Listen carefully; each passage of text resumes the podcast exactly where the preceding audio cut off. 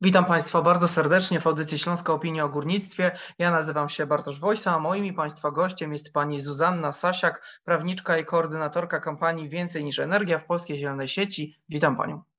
Dzień dobry, witam wszystkich.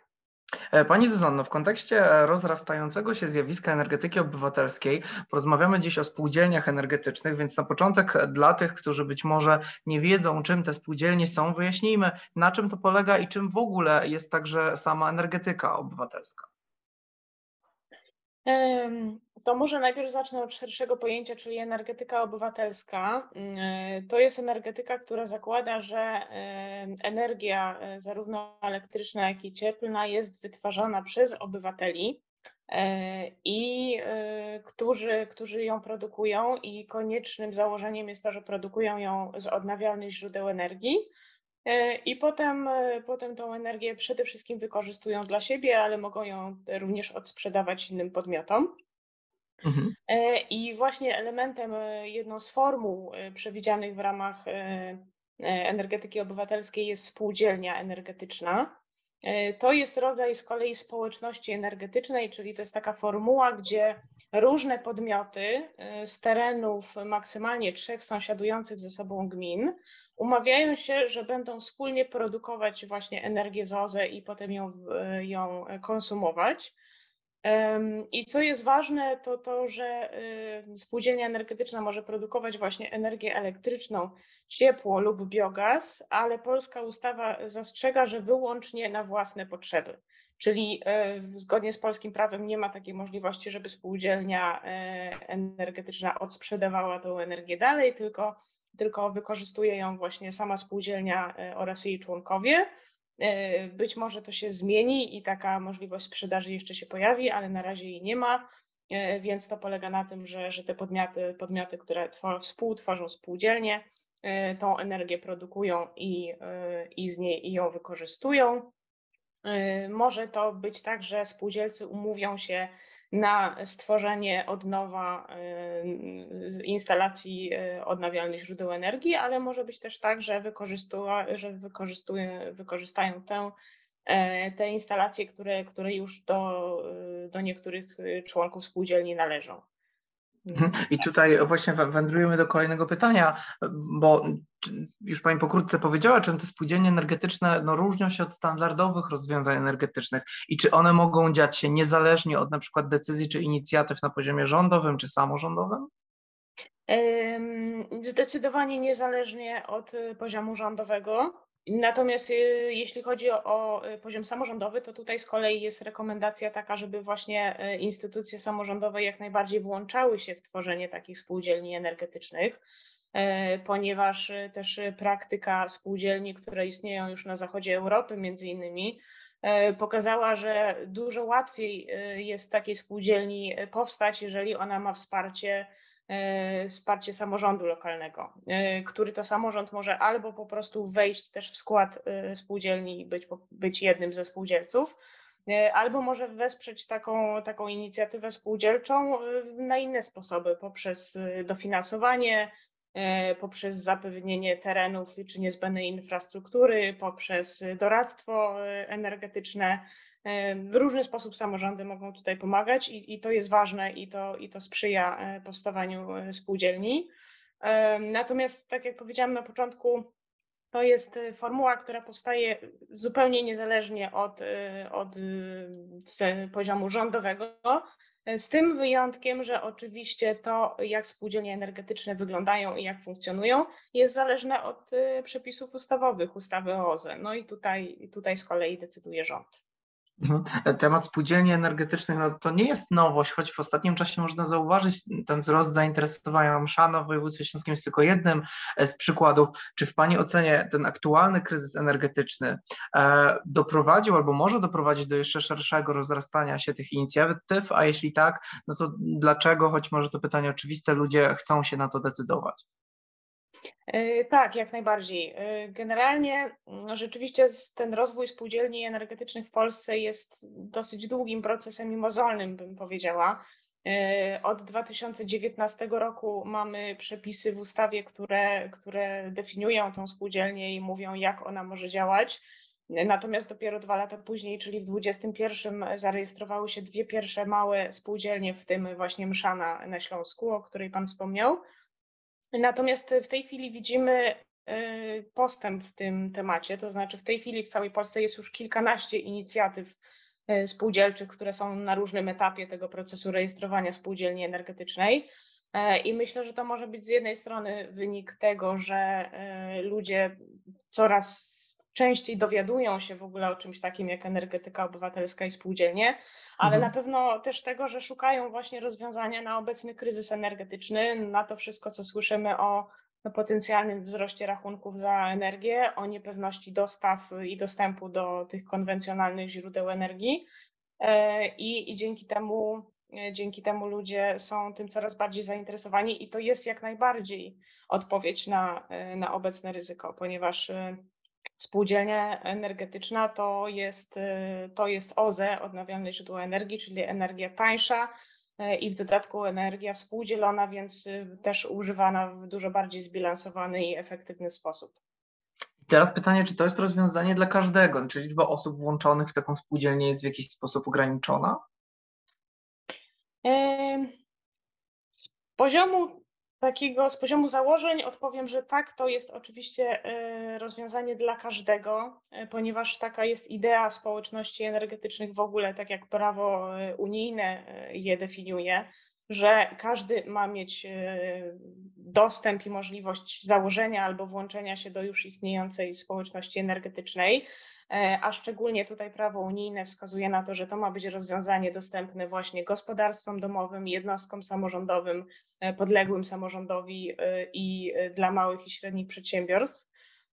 Natomiast jest, są ograniczenia, które wprowadziła nasza ustawa, na przykład takie, że właśnie spółdzielnię energetyczną można założyć na nie więcej niż terenie trzech sąsiadujących gmin, a spółdzielnia energetyczna może mieć maksymalnie 999 członków, e, co jest no, niczym w zasadzie nieuzasadnionym ograniczeniem i być może to, to się kiedyś zmieni. Mm, natomiast no, w tej chwili te pierwsze inicjatywy spółdzielcze i tak są małe, więc na razie to ograniczenie liczbowe jeszcze nas nie martwi, bo, e, bo, bo na razie, tak jak mówię, te inicjatywy i tak są mniejsze i to jest dopiero pierwsze takie przecieranie szlaków.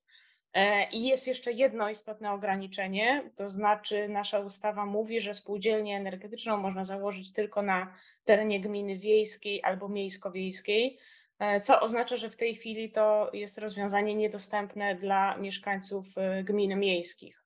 Natomiast to jest przepis, który jest niezgodny z prawem unijnym i, i my mamy nadzieję i zabiegamy o to, żeby, żeby on się zmienił i żeby w miastach spółdzielnie energetyczne też można było zakładać.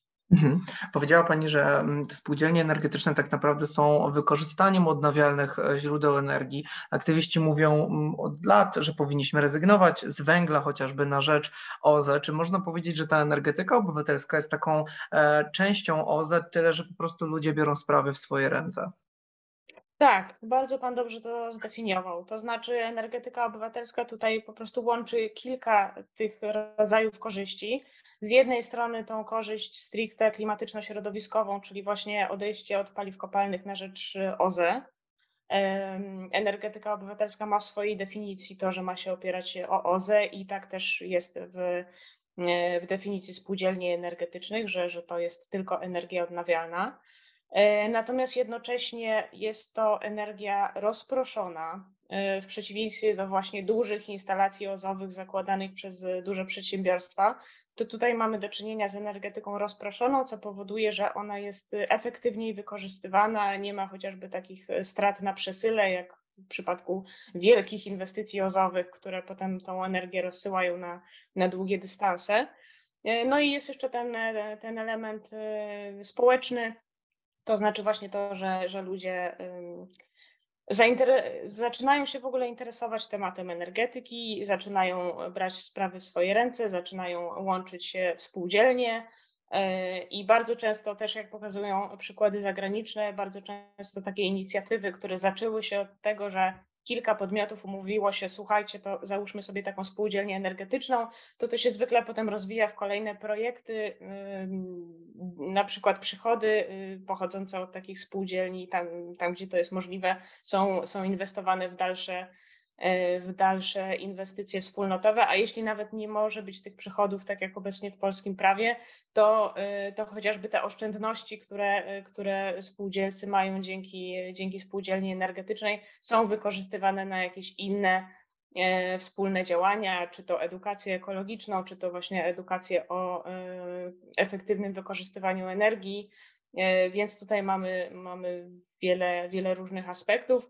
Również też teraz w kontekście wojny w Ukrainie zwraca się uwagę na to, że energetyka rozproszona, to znaczy tam, gdzie instalacje są małe i funkcjonujące lokalnie, rozdrobnione, to ten system energetyczny jest po prostu bezpieczniejszy. E, w przypadku różnych sytuacji kryzysowych. Gdybyśmy Pani Zuzanno tak pokrótce spróbowali wyjaśnić, jak wygląda cały proces zakładania takiej spółdzielni energetycznej e, i dlaczego tak długo trwa oczekiwanie na decyzję w tych sprawach?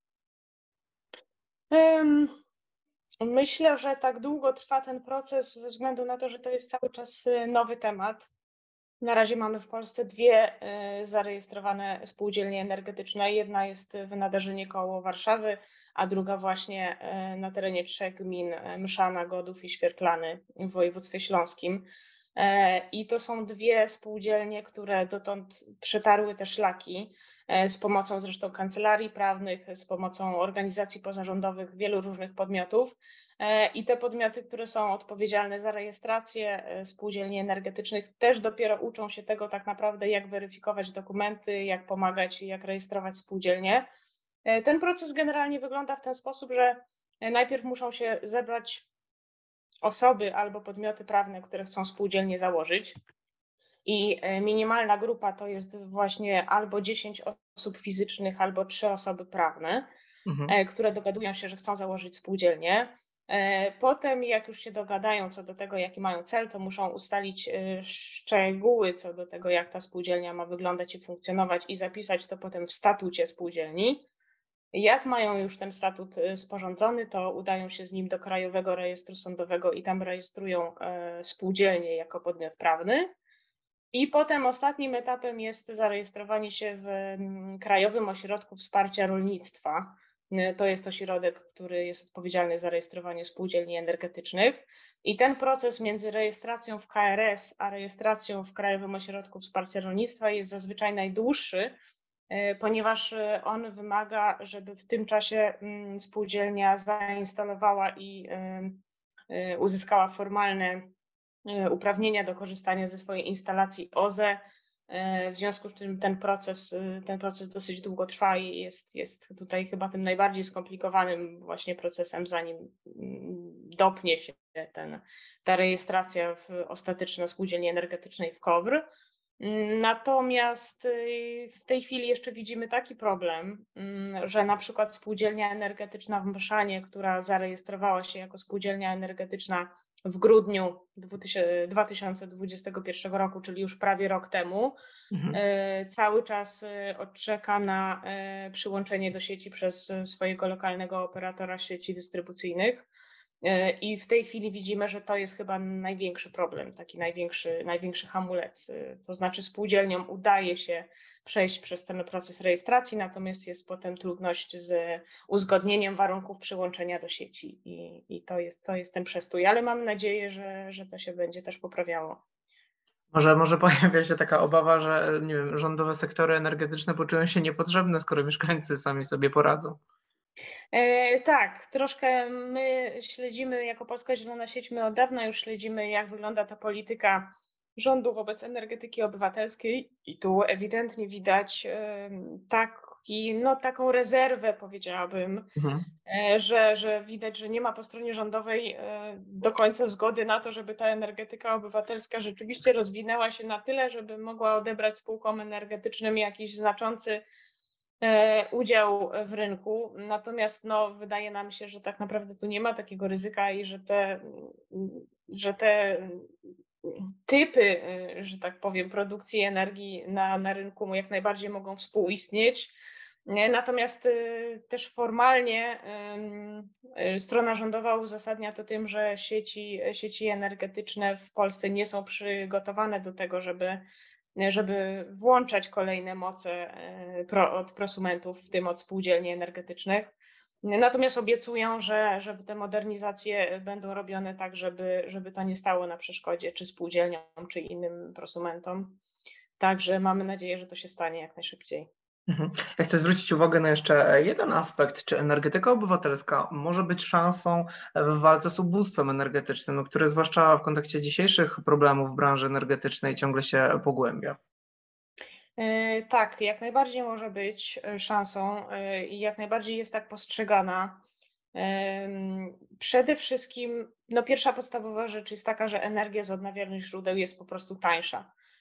Więc, więc osoby czy podmioty, które, które zaczynają czerpać energię z OZE, po prostu mają tą energię taniej.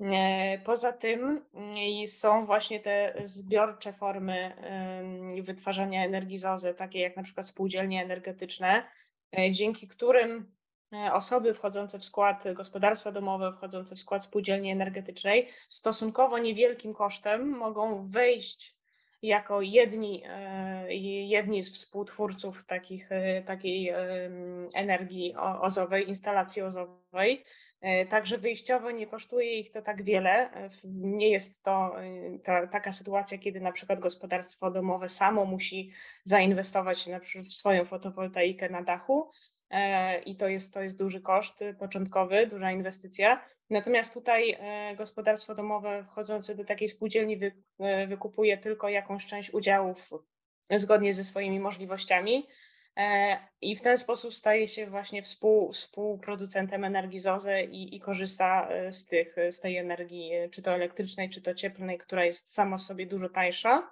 Natomiast jeszcze warto dodać to, że energetyka obywatelska w swojej koncepcji kładzie też duży nacisk na efektywność energetyczną. I zazwyczaj jak są projektowane takie rozwiązania, w tym właśnie rozwiązania spółdzielcze, Domyśli się też o efektywności energetycznej, czyli nie tylko o tym, e, jakie instalacje OZE e, założyć e, i, i uruchomić, ale też o tym, jak, jak gospodarstwa domowe czy inne obiekty mogą, mogą swoją efektywność energetyczną poprawić. Czy to przez termomodernizację budynków, czy to poprzez korektę jakichś zachowań i sposobu korzystania z energii. E, także koniec końców, y, biorąc te wszystkie elementy pod uwagę, to, to ostatecznie to naprawdę poprawia y, efektywność wykorzystania energii przez te mm, osoby na przykład zagrożone ubóstwem i, i, i zdecydowanie obniża ponoszone przez nich koszty. Tak zbierając e, to wszystko w jedno miejsce, na koniec podsumowując e, naszą rozmowę Pani Zuzanno, jakie są największe e, zalety, a jakie wady, bo pewnie też jakieś są spółdzielni energetycznych, energetyki obywatelskiej? Hmm. Wie Pan, właściwie ja mogłabym, myślę, że dotąd mówiłam właśnie o tych zaletach i sama koncepcja spółdzielni energetycznej w mojej ocenie ma wyłącznie zalety. Mhm. Natomiast są wady, które wynikają z tego, jak, e, jak to rozwiązanie sformułowano w polskich przepisach, w polskim prawie. E, I te wady są, polegają na tym, że wprowadzono sporo ograniczeń dla spółdzielni, które w jakiś tam sposób e, utrudniają ich funkcjonowanie czy utrudniają ich rozwój. Tutaj bym wymieniła E, na przykład y, to, że jest y, od początku jest ustawowy wymóg, że spółdzielnia energetyczna musi udowodnić, że pokryje przynajmniej 70% własnego zapotrzebowania, e, co jest, co jest czasami trudne, zwłaszcza jest to trudne do zadeklarowania na początku, że, że na pewno taki pułap zawsze spółdzielnia będzie osiągać. E, są te ograniczenia terytorialne, typu właśnie nie więcej niż trzy gminy, nie, ograniczenia liczbowe nie więcej niż e, maksymum, tak, nie, nie, mniej niż tysiąc e, członków. Są też, jeśli chodzi o, o system rozliczenia spółdzielni z operatorem sieci dystrybucyjnej, to on wygląda w ten sposób, że jest tak zwany system opustów, to znaczy ta energia, którą najpierw, nadwyżka energii, którą spółdzielnia najpierw odda do sieci, potem jest do odzyskania w 60%, tylko pozostałe 40% operator sieci dystrybucyjnej traktuje jako rodzaj wynagrodzenia za świadczoną usługę właśnie magazynowania energii w sieci. Także można powiedzieć, że to też jest jakiś rodzaj wady, e, że tylko też 60% spółdzielnia odzyskuje. E, natomiast Natomiast chyba jeśli chodzi o wady, to tak naprawdę to więcej nic mi nie przychodzi do głowy. Poza tym. Zalety przeważają. Tak, zdecydowanie zalety przeważają. Tutaj jeszcze może, już mówiłam o tych zaletach, że odnawialne źródła energii, że Mhm. współ, współdzielenie kosztów produkcji energii, e, ale jeszcze może wspomnę o tym, że mm, zaletą jest także to, że jeżeli w spółdzielni mamy różnego typu podmioty, to znaczy i gospodarstwa domowe, i jednostki samorządowe, publiczne, e, i przedsiębiorstwa, to one produkują, one zużywają energię w różnym czasie i w różny sposób, więc to gwarantuje, że takie całościowe autobilansowanie energetyczne spółdzielni będzie dużo bardziej wydajne niż u takiego jednego prosumenta, który założył sobie tylko dla siebie na przykład panele fotowoltaiczne na dachu.